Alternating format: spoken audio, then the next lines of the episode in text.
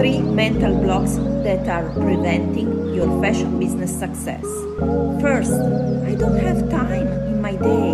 We all have 24 hours, and it's just the way that we spend our time. Second, the fear of failure. So, we all